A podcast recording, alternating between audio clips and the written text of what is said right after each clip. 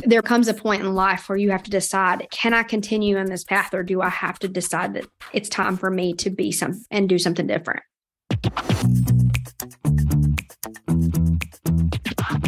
This is the Happen to Your Career podcast with Scott Anthony Barlow. We help you stop doing work that doesn't fit you, figure out what does, and make it happen. We help you define the work that is unapologetically you and then go get it. If you feel like you were meant for more and you're ready to make a change, keep listening. Here's Scott. Here's Scott. Here's Scott. When you're working in a career you once loved, it can be hard to come to terms with leaving, even if you're feeling burned out. Many times, it takes coming to a crossroads where you're forced to decide should you stay or go? The speed and the intensity of which they are making cases made it really hard to adequately juggle the caseload and the responsibilities I had there and my ability to be a mother. And when I got essentially inside of me, got asked, Are you going to be a mom or are you going to be an employee? My question was hands down, it was answered. I was, I'm going to be a mom. That's Jenna Murphy. Jenna had been a criminal prosecutor since graduating from law school, and she loved it until she didn't. In the beginning of her career, she pictured herself prosecuting criminals until she retired.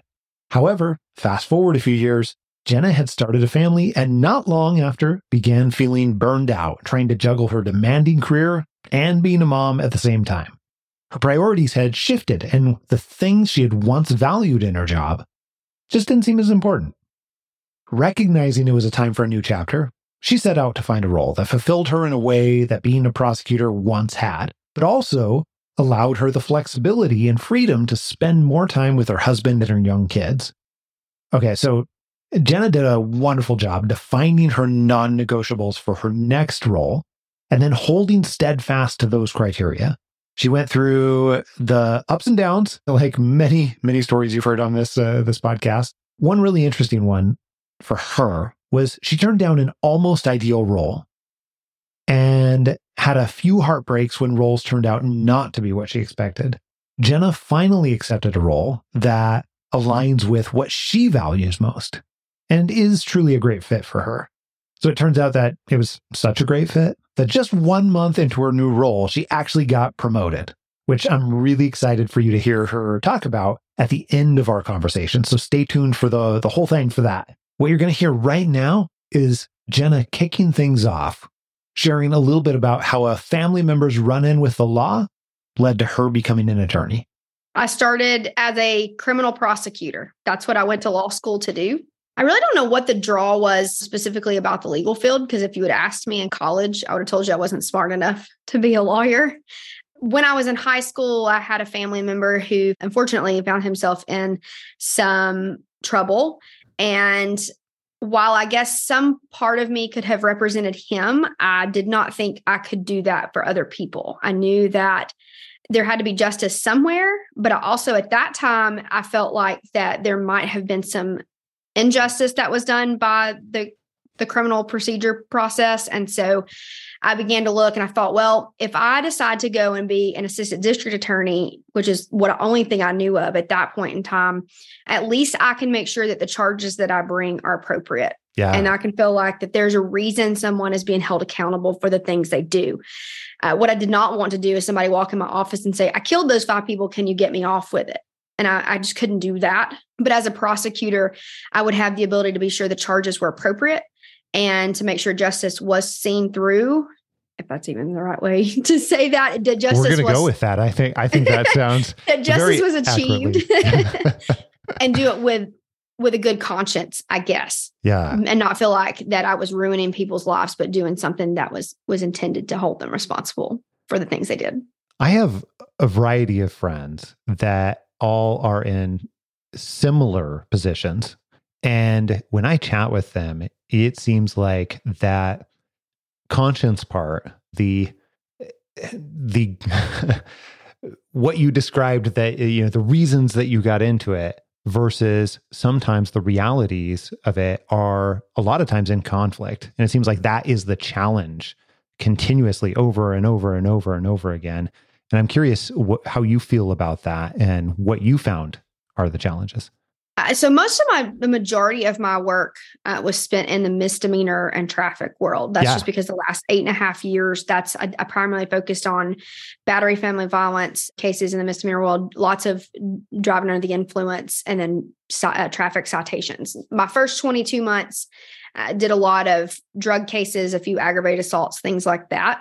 Um, i do think that there is a fair portion of the legal world that can be swayed or can have a bias to it. I'm not going to say that that doesn't exist. Mhm. As a prosecutor, though, I think when you have that perspective of trying to make sure that each charge you bring is warranted, that you also would steer away from same some of the ridiculousness, I will say, that exists, that you, you just see it kind of unfold every single day. There's, I feel like the Justice Department has moved or, or the justice field has moved in from this middle of the road, like Yeah. let's do fair each way, to it's either horribly unjust or people are just not held accountable at all. Really? Like, What's an example of that? I'm super curious now. well, I mean, of course, you have certain incidences where eh, they're just going to try anything and everything to make a case. It's just really Yeah. not there. Let's be clear. I mean, not every case that gets sat on your desk is worthy of being prosecuted. That's what's important for a prosecutor to remember in their mind is that you cannot be gun ho for every single case. Uh, that being said, the last jury trial that I tried was a DUI marijuana case. I knew that the the DUI case was iffy Yeah. but the defense attorney stood in front of the jury and said we had marijuana my, my client possessed marijuana and the jury still walked him and i think that was the point at least for me where i was like i don't know why i put my effort and time into jury trials they bring stress they take away time from my family they that was the disillusionment that i had or the part where i became disillusioned with trying to find justice and understanding that one charge is why we're there. We're trying that because he doesn't, but the fact that the jury just didn't care, and, Yeah. and, and I get it, marijuana is its thing in of itself. I'm not, but in Georgia, it's illegal. And if someone looks at you and says, we broke the law, I just don't understand the concept of being like, yeah, we don't care. Hmm. What else led up for you? What else led up to you saying, I need to make a change? Becoming a mom, Yeah. um, getting married, yes, How having two babies. now? I have a four year old. He just turned four in June, and I have a little over two and a half year old. He'll be three in January. And Wow. that always, I guess, somewhere new inside of me that would change me. I just didn't realize how much it was going to change me. And it was those times that, that, for instance, that jury trial that just really bothered me that I had spent, you know, granted, I, I tried to be good to them and put them to bed and do all the things, but then I many have not sat on my couch prepping for a trial that my husband sat beside me and didn't get any attention because I was working only to stand in front of a jury and a jury be like, yeah, whatever. And that was the part that made it really hard. The burnout was extreme. I mean, I think COVID obviously had a lull in it. Our Sure. jurisdiction in particular was not one that took a whole lot of time off. We got about two weeks down before we went back into actually having uh, jail matters where we had to get people out of jail because misdemeanors, you just can't keep people in jail forever. And so that was virtual. What we took about 60 days is all we took before we went back to the office full time. Course, I went back to the office full time and told them I was pregnant. Surprise, I'm pregnant again. Here we go. Surprise. Uh, yeah. So, and then coming back once everything loosened up post COVID, I'm proud of the sheriff's office that I worked with, but the speed and the intensity of which they were making cases made it really hard to adequately juggle the caseload and the responsibilities I had there and my ability to be a mother. Hmm. And when I got essentially inside of me, got asked, Are you going to be a mom or are you going to be an employee? My question was hands down, it was answered. I was, I'm going to be a mom. Sorry. Like, as much as I love this job and I love what it's offered, if you told me six years ago I wouldn't be a criminal prosecutor anymore, I would have told you you lost your mind. And today here I sit and I'm not a criminal prosecutor anymore. I, I don't miss that part of it. I miss the people there, but I'm proud of where I am today. And I'm proud to say that in my gosh, month and a half, right at month and a half that I've been out of that job, I've been a better mother than I ever was throughout my entire process of, of being a mom and being a criminal prosecutor. That's amazing. What I'm very curious about is when you when you made that decision, was it that case that really caused you to ask that question and make that decision or was there some other event that was the catalyst to eh, you making that decision? No, I, I mean, I think it had been a slow progression over time that I knew the burnout was there and I was just trying to figure out. And then my, my kids had a Thanksgiving program at school, at school, at daycare. Yep. And I can remember being in court, run almost running to my car to get back to daycare to, or to get to daycare to be there to watch them. My mom and my dad had came from where they live my husband was there. And so of course i rush in and i, I watched this program. Thankfully i didn't miss any of it. And but then i watched the clock the entire time i was there and then rushed back to go back to court. And i think that was probably the straw that really broke the camel's back for lack of better explanation was that I just knew at that point that I couldn't juggle both things. Hmm. I can definitely appreciate that. I actually had a really similar experience too. I I did actually miss something. I'm so glad you Oh, didn't. no. I'm so glad you didn't and that you made a change. I did miss an event. And honestly, to this day, I don't even remember what it is at this point. It probably doesn't matter. What matters is that I missed one event completely, showed up just after it, it was completed. And then I almost missed another one. But I'm so glad that you you didn't have to go through the missing first before you made a change. That's really cool, actually. Yeah, I'm really thankful that I didn't miss it. But at the same time, I think it was just, I realized in that moment that the setup of being a prosecutor wasn't going to give me.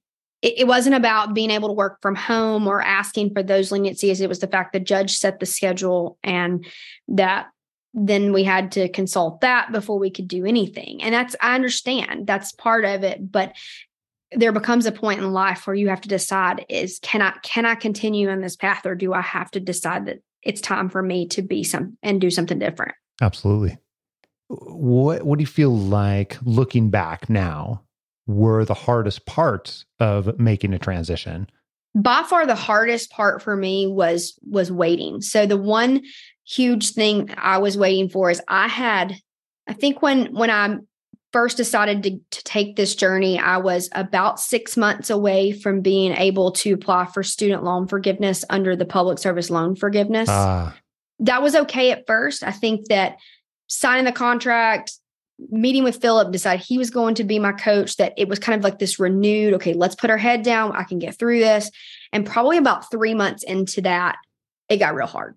Hmm. It got real hard. And I, to the extent that he and I had that conversation, I, I can't do this. We have, I have to get out now. Uh, the, the, by that point, the burnout was so bad that my therapist looked at me at one point and she's like, I'm I'm gonna I know you don't want to take meds anymore, but I need you to go back on some type of medication because you are worrying me. Not that I don't take that as in I was going to hurt myself, but she could just see the physical change in me that I was yeah. I was just I was depressed. I didn't want to get out of bed. I was doing what was minimally required of me to be a mom and it just I wasn't in a good place. And so that's when he and I started kind of shifting that transition what what can we do to get out? But the hard part i had was not having that forgiveness. I had to be in a qualifying role. And so that was by far the hardest thing was was pushing through and waiting for that opportunity. And the day i left my job which was this is not technically the new job is not technically a qualifying role but the last one was the day i walked out my loan zeroed. Wow. Yeah.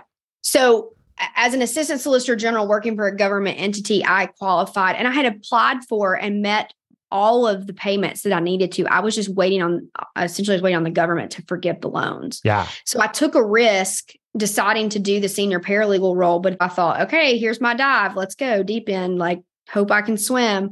And like I said, the day I left is the day I, I logged in about an hour before I left my office and it, it had zeroed. Oh. And so it was it was not a qualifying role. I had looked, we had looked and looked and looked and tried to to find something within that realm. And I just we weren't able to find something that qualified that wasn't still within the prosecution world or the, Sure. the government attorney world. Yeah. And so nonprofits would have qualified, but most of the time they didn't meet the standard of what I needed to live on. And that was where Philip was very instrumental for me of constantly reminding me we ha- we set this in place. We cannot like i understand you want to get out but like you have you and i have had a very level-headed conversation and you told me what it takes to get out and we have to be true to that. And so with him there backing me up it definitely took on an entire new, entirely new uh, perspective for me because i had i knew that i wasn't just pushing myself but uh, anytime anytime i needed that reassurance text message email whatever it was i shot it to him and he was always there to come back and be like, remember, this is what we're doing. It's okay. Keep your head up. It will come. So when you say this, we set this up. Expand on that for me. What what was this? Just the progress. I mean, the the the ICP Yep. Ideal career profile. Yep. there you go. Exactly making sure right. I had the making sure I had the letters in the right in the right order. The ICP was really big. And he just kept pushing me back to that profile that here's what we really want, but here's what we have to have. Mm-hmm. And and I understand we're trying and we are getting closer. We're inching closer to what you need, but you cannot just completely, unless we can make it work and justify it in another way. That, like at one point in time, uh, he and I talked about with the one heartbreak incident where it didn't it was supposed to be a full-time role and then they asked for full-time with a whole lot less money than than I they had told me they were going to offer. And I was like but and he said well if we can make it work with less hours so that we can do something then maybe maybe it still fits. And so of course we tried that and it, it didn't work. He, and and ultimately that was probably one of the times he propped me up most because I was I was very heartbroken at that point. I just to feel like you see the light at the end of the tunnel, and then all of a sudden it's just like, nope, door closed. And so that was a hard day. But after two or three days of wallowing in that, which is I probably wallowed more than I should have, it was just a few weeks before this opportunity opened up. And I did. I, I had found myself through I had one other offer, a really good offer, but it was a litigation role. And I just really didn't want to litigate anymore. It would have required more travel.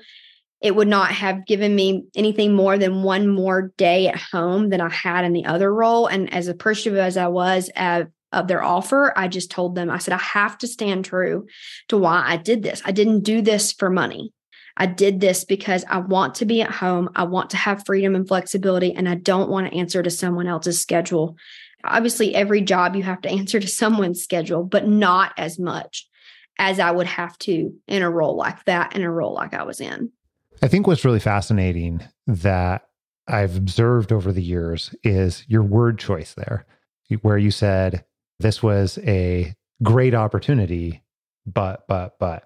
And although it could be a great opportunity for someone, it's not actually a great opportunity for you because it didn't meet your ideal career profile. And just for context, eh, for eh, ideal career profile, when you're thinking about that, it's just a checklist of those things that you must have in order to create uh, an opportunity that really is a fit for you. And then also a list of your ideals or aspirations and where you're heading to. So that being said, first of all, that's that's phenomenal because that truly is the hardest part in many people's career change journeys. And holding hard to those areas that you've defined are actually true for you. It's it's so difficult. I can't I mean, we've talked about many, many stories, hundreds of stories over the years where people have been forced to say no to something that was right in front of them in order to later on you know, delayed talk about delayed gratification sometimes much much later on say yes to what really actually fits. And so what i'm curious about for you when you think back on that that situation what did what did you find was actually in those moments the the hardest part about it or that made it particularly challenging for you yeah i mean i think it it's hard because you see an opportunity in that particular case, it was a good bit more money than than even what well, it was a good bit more money than what I was making at the time. It was more money than I took to leave that job and go to where I am now. But having to really step back and say that wasn't, it was hard at first because I'm like, oh, that's more money than I've ever been paid. But money wasn't going to make me happy you know it wasn't going to get me the things and as much as i even i told them in my interview and in fact when i walked into the interview uh, the day before, Philip and I had talked about it, and I, I went in like, okay, I'm going to say no, but I'm going because I've already RSVP'd did this thing, and I'm not that person. I'm not just going to show you to stand you up and not come in. And so I went in, I interviewed. I kind of expected when I walked out the door that they were going to make an offer. And sure enough, when I emailed him the next day, he's like, I'm really sorry. Will you take some time to think about it? Um, I hate to hear that. I was about to make this offer to you. And so I think I took 24, 48 hours and emailed him back. And I said, I really appreciate it. I thank you for consideration. One day this may be a job that, you know, I can I come back to you. I hope if that ever, if the opportunity ever comes up and I want to go back into something like this, that you will consider me then. He actually came back to me about three weeks or four weeks after that and said they had they had filled that position, but had another one and wanted me to reconsider if I would come to work for them. And again, I had to tell him, you know, I, I understand from your perspective that you think this is a much better fit. But in reality, it really doesn't change. You know, I'm at work five days a week right now, but I'm in one county with one judge. With your job, I'm going to be in the office four days a week, but I can be in any county in this state before any judge. And, and I have to think about that. That's still not what I want. What I wanted when we put this together was I knew the amount of money I had to have to get out. I wanted a a remote or very at the very most two days a week an office job i really wanted a christian organization. That was something that i wasn't sure i would find just based upon the things the other things that i needed but i really wanted somewhere that i felt like people believed would believe the way i believe or at least had those ideals in their head and, and kind of that basis. It didn't have to be i don't know it didn't have to be a church organization necessarily but just had that background. And i'm trying to think there was one more thing that he and i we're talking about. I can't remember the fourth one off the top of my head. And and three of those four, the only one we didn't know about the day that I accepted this offer was the Christian organization. And that was answered in my intro because this company actually, one of the co-founders is a huge, is a huge believer. In fact, when I was there Thursday, they actually have Thursday prayer meeting at the office. And I was like, okay, if I didn't think I was where I was at before, I, I know the answer now. it is deeply integrated. It is. It is. And for that, I'm very thankful. I was looking up your ideal career profile here really quick. Is it okay if I read off a couple of pieces of this? Sure, that's fine. So we had somewhere that truly embraces the fact I am a mother and would love on my babies too.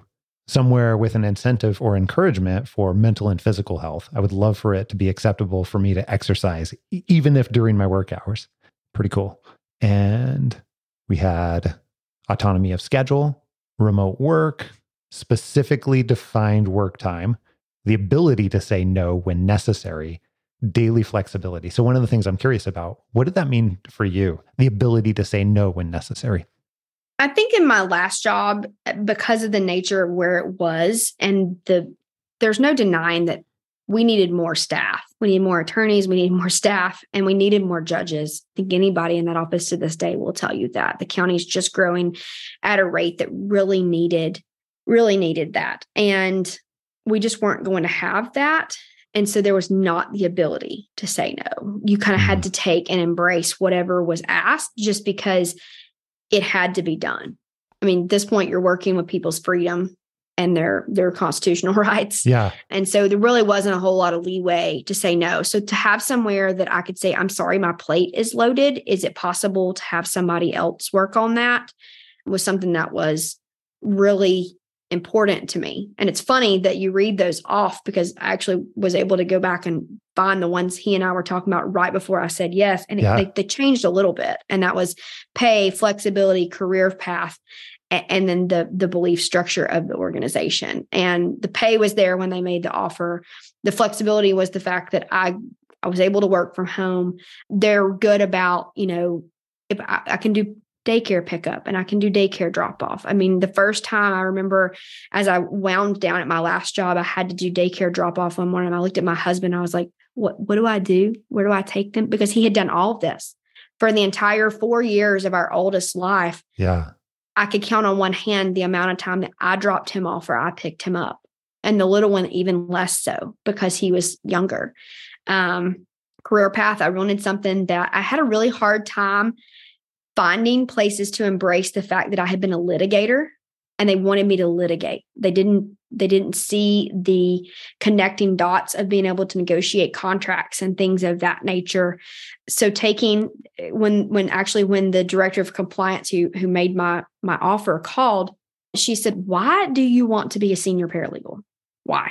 And I said, honestly, I want to have more flexibility to be with my kids. I want to be able to have more time to, I said, I'm not asking not to work, but I said, I'm, I'm asking to not have to answer to anybody else's schedule other than a PTO schedule that, okay, there's too many people off. I'm sorry. Or, yeah, there is something important that week. We can't go that week, but we can go the next week. I said, I want that ability. So that's why I want to be a senior paralegal. And in fact, the newest general counsel that came on, he's been here like a week and a half ago he said to me, he said, Would you have wanted to be something other than a senior paralegal? If and I said, Sure. But I just had a really hard time finding companies and organizations to embrace the fact that I had spent my career putting people in jail or prison that I had sure I negotiate I negotiated a lot of things but the, but most everywhere one would have wanted me in a litigation courtroom style role and I really wanted somewhere that took a major step back I'm not going to say that now with the kind of the progress from last week that that won't ever have to happen now. But at the same time taking a senior paralegal role also let me learn this industry. It was going to let me have that time and flexibility that i wanted but also would have made me a big asset to learn a different area of law and expand my horizons so that if it if they couldn't offer me a, a jump or a different place eventually that at least I would have those things under my belt finally where other places would give me that opportunity.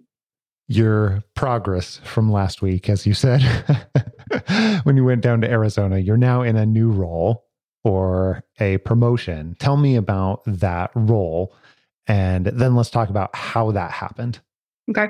So, yes, as of Wednesday last week, I was asked to step in as the third associate general counsel for the company where I'm now working. That was a kind of a shock to me to walk in and just be content with where I was just there to onboard and meet everyone and and get to know where I was working at and then to walk into an office and say you have a lot of potential you have a lot to offer. We would really like for you to step into a full attorney role instead of just being a paralegal.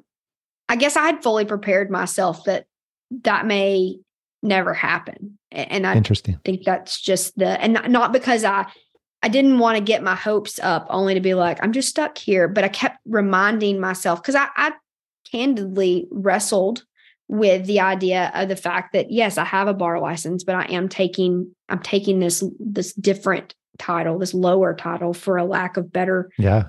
terminology. I have a newfound respect for paralegals in general because they, they they are the bones behind that what that process that very works. much so.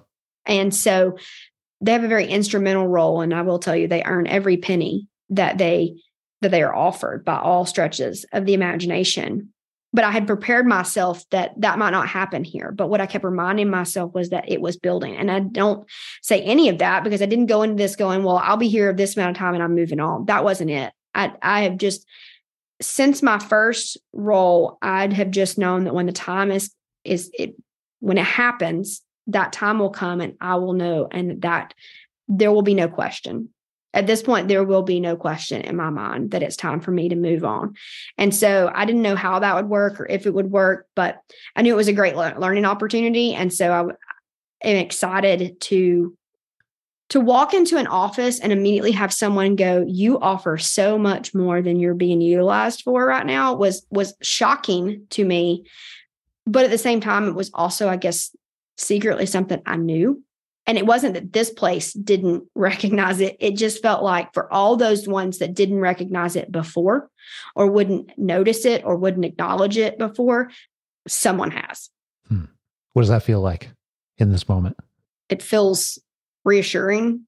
It definitely adds a confidence that I didn't think I could have or didn't know if I would ever have because it's really hard when you put together a resume to especially now with the way resumes are kind of structured with all of your successes not necessarily what you do but the successes that you have and I can remember telling philip i was like i don't know how to put on here i put people in jail like that, that that's not something that people they're not going to look at this and be like, woohoo, you know? And so It doesn't feel like a success to other people viewing the resume. Is that what you're saying? Right. It, it, it really doesn't. And I mean, I had some really great opportunities at my last job. The most, probably the most notable thing that I was able to do at my last job was I, at 33, 34 weeks pregnant with my oldest, I argued in front of the Georgia Supreme Court. Hmm. That's an opportunity I will probably never get to do again. Maybe if I'd stayed in a, in a prosecution role and doing a lot of appeal appellate work, then I might have. But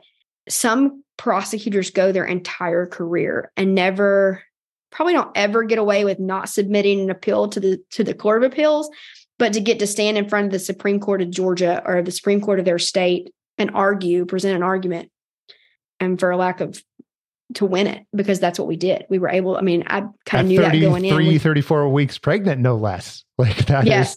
my yeah, I'm ta- coworkers my coworkers challenged me to say my name is jenna murphy and along and we represent and not my boss was sitting beside me but their intention was not it was not to be him that i was representing with it was my baby Yeah, that's awesome. I love that. but yeah 30 30 about 34 weeks pregnant and and walk into the supreme court i don't think i've ever been more nervous in my life Really? but that that was kind of the highlight thing that i felt like i hung my hat on for the last job. And so that's one thing that i really like about having a new opportunity is i feel like there's more opportunities to really hang my hat in more places and and feel like i have more vast responsibilities in this role obviously even more so now. But to get to do more things and have more successes not that i wasn't su- successful. I mean i had tried in excess of 15 to 20 jury trials from start to finish and for the most part been successful in those didn't win all of them but won a lot of them. But those, how those translate to a resume is very different when you're trying to look at a company and say knock knock i want in to be legal counsel for you. And they're like what does that do for me? And if they have a legal department that, that litigates sure it would have been great. But outside of that they're kind of like okay thanks. Very cool. Very cool. When you think about this, I guess when you think about the future, like future transitions, future anything else, what do you think the one thing that you have learned out of this transition that will uh, will help you in the future? Maybe a different way to say the question would be, what have you learned out of this transition that you think will help you in the future? I think I had to learn to stand up for myself. I will say that. That was one of the things in, in my job. I'd always just been one to keep my mouth closed and kind of roll with the punches and do what I and do what I do and be a good employee and go with it. And I had to learn that's probably the one thing that kick-started. One of the other things that kick-started this process was that I had to learn that nobody was going to look out for me but me. That's not true. I had friends there that were looking out for me too, but I had to learn to stand up for myself and open my mouth and say things where things bothered me or where I was I didn't agree with things, so I wouldn't be taken advantage of. What helped you begin to learn that? Maybe it was just the fact that I was so burnt out that I knew if I didn't say anything, that was if I didn't, I was having to put boundaries. I was starting. So that was something I guess people kept saying: set boundaries, set boundaries, set boundaries. And I'm like, what you don't understand is I came into this job, my last job, single.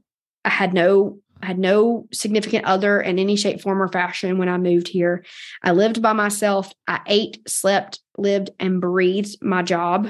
I went home on the weekends occasionally to see my family, but beyond that, I had nothing. I, I could devote 150% of me to my job.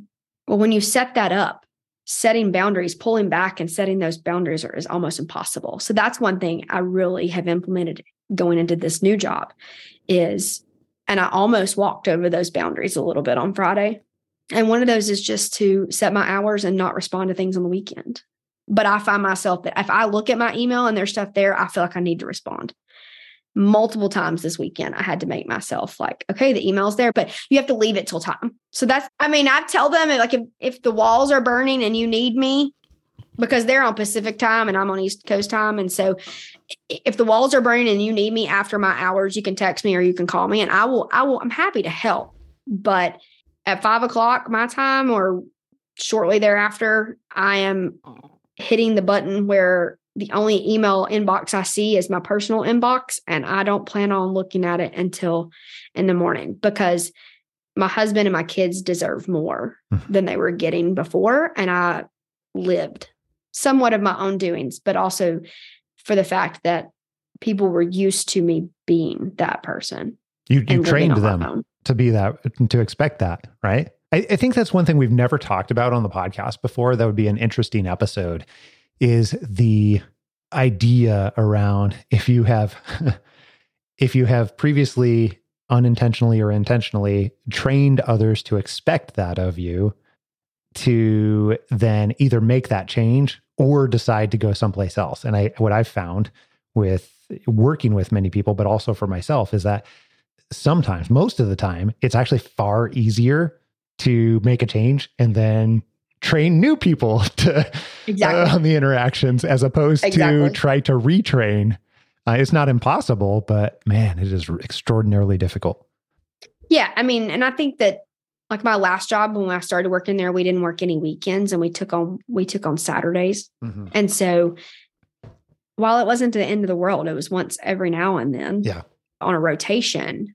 For a, for me as a mother, it hit differently than it did for people with grown kids or people with no kids Sure. because if it wouldn't have bothered me if I had been single or maybe if we had just been married and it, okay, fine, my husband could do whatever he wanted. But the fact that he's tending to both kids and trying to keep things quiet because we were by that point we were remote thank goodness remote because at first it was not it was we had to go to our office to do it but just all of those things and now i don't have to hopefully ever worry about that. Because i will say that's one thing with this new general counsel who came in at last week like he didn't respond all weekend to emails because he has four kids and he says that's what's important to him. And i'm like well thank you. I appreciate that because that's what i came here for.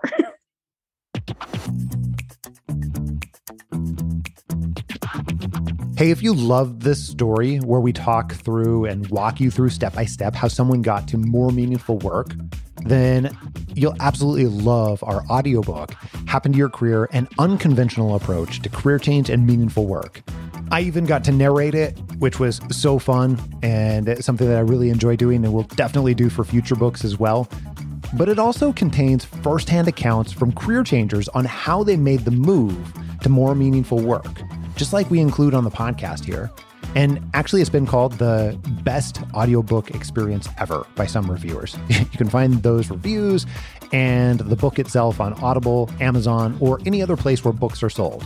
Seriously, just pause this right now and go over to uh, Amazon or Audible or wherever you want and download it. You can be reading it and start it on your career change in literally seconds. Now, here's a sneak peek into what's coming up next week, right here on Happen to Your Career. I think that was the hardest to to basically be rejected, but then to try to internally make yourself better and then try again. So be rejected, but then just be perseverant and, and keep trying again and again and again. Some people are content with just showing up for work and doing the same thing for year after year, years on end. If you're here listening to this, to this show, happen to your career of all places, I'm guessing that's probably not you.